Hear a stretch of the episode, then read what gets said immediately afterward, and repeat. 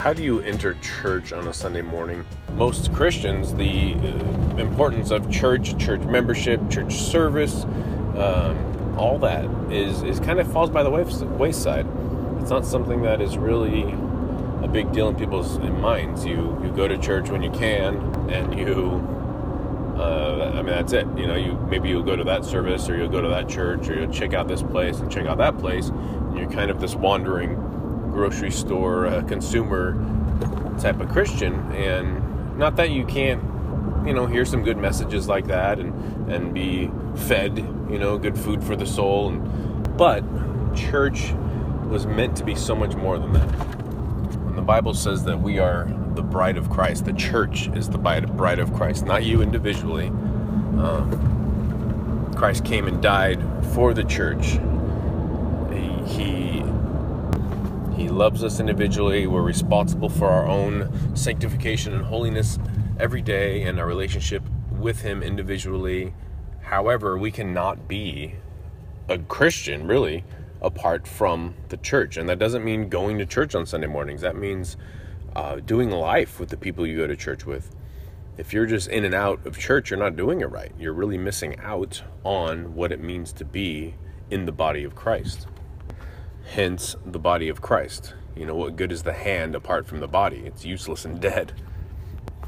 But I didn't want to get into this so much. That's that's a whole different message, and I think I uh, hit this exactly on that other voice memo I'm thinking of. But uh, more, I wanted to, to just start with. Uh, often it just comes with a change of heart of how you're entering church on a Sunday morning, or Sunday night, Saturday night, whatever night, whatever time you go to your main service.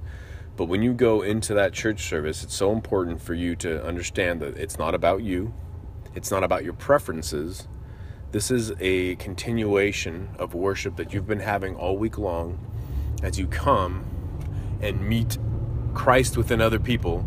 The Christ within you meets the Christ within other people, and, and you get to enjoy each other. You get to build each other up. You get to to grow together in the in this faith, in this saving grace that has been bestowed upon us by our loving God in heaven, who has created us for relationships. You know, as a worship leader, and I've been doing it for, gosh, 14 years now, uh, and more specifically, and, and isolated for more about seven years um, of, of really just digging into it and knowing what it means to be a worship leader.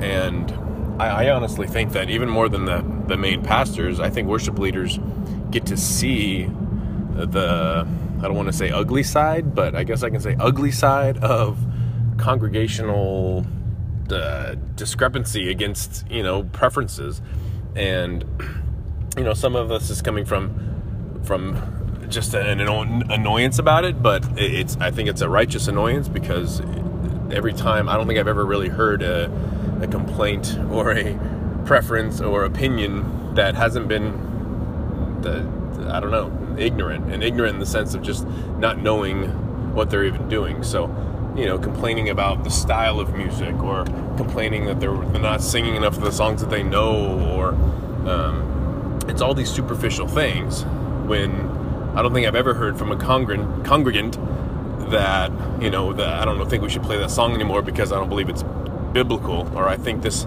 part of the song is unbiblical or, you know, anything that actually has to do with anything important. But I think we get too picky a lot of the time because we come to church and that's our time to worship. Man, we've had a busy, hard week and we come to church because that's our time to worship, and that's wrong.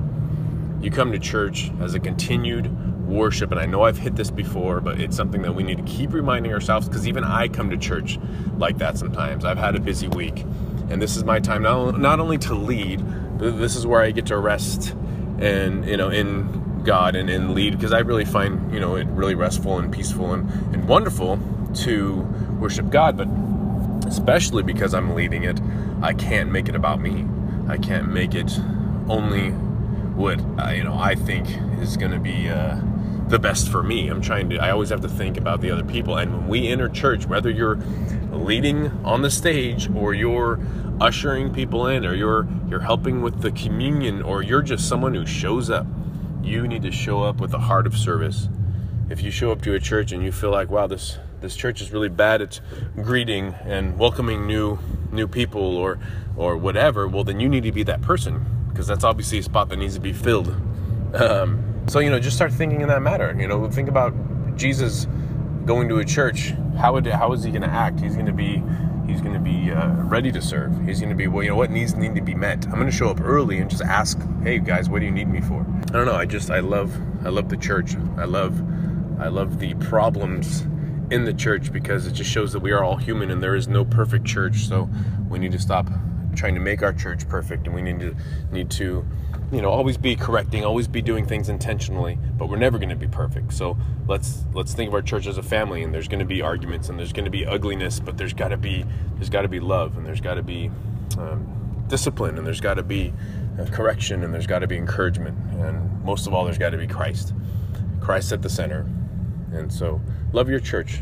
Be more involved. Stick to one church one community of body of believers make yourself a member of that church dig in and do life with those people Love you guys.